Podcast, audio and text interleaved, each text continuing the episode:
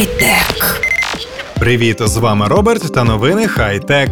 Сьогодні ви почуєте про месенджер Spaces від Google, про Nintendo, яке планує випускати фільми за мотивами своїх ігор, та про рекордний штраф для компанії Google. Хай-тек.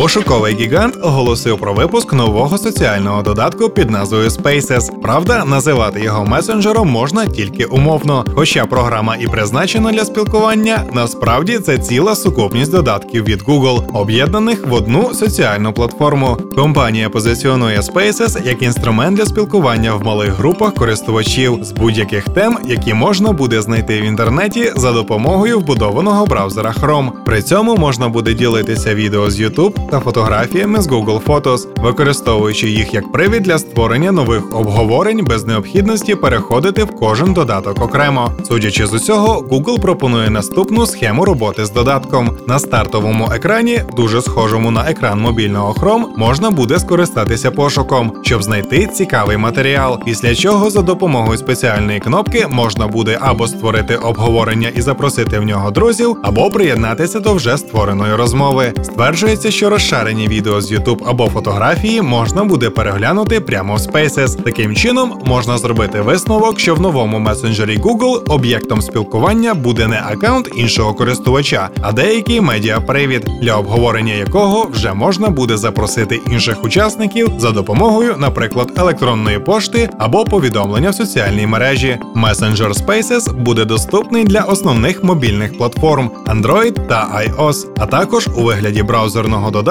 на робочому столі. Хай-тек.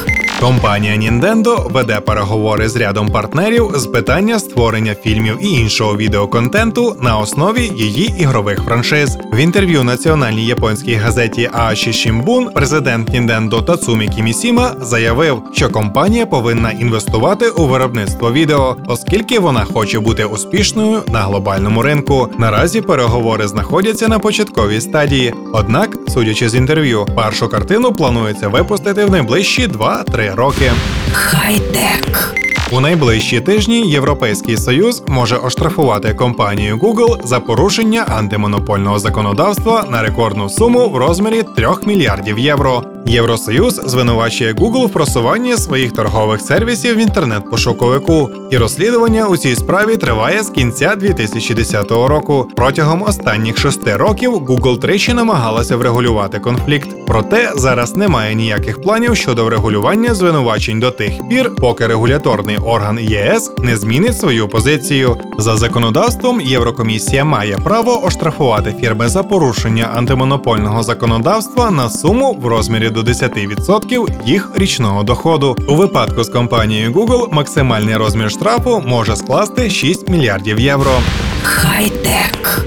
І наостанок лайфхак на сьогодні. Якщо ви дизайнер та засинаєте над своїм проектом, випийте хорошу каву, яку та в яких кількостях вам покажуть та розкажуть на Ungwer Coffee Festival, який пройде 28-29 травня в місті Ужгород. Більше деталей шукайте на сторінці фестивалю у Facebook. Ви слухали новини Хай-Тек. З вами був Роберт. Почуємось на правильній хвилі.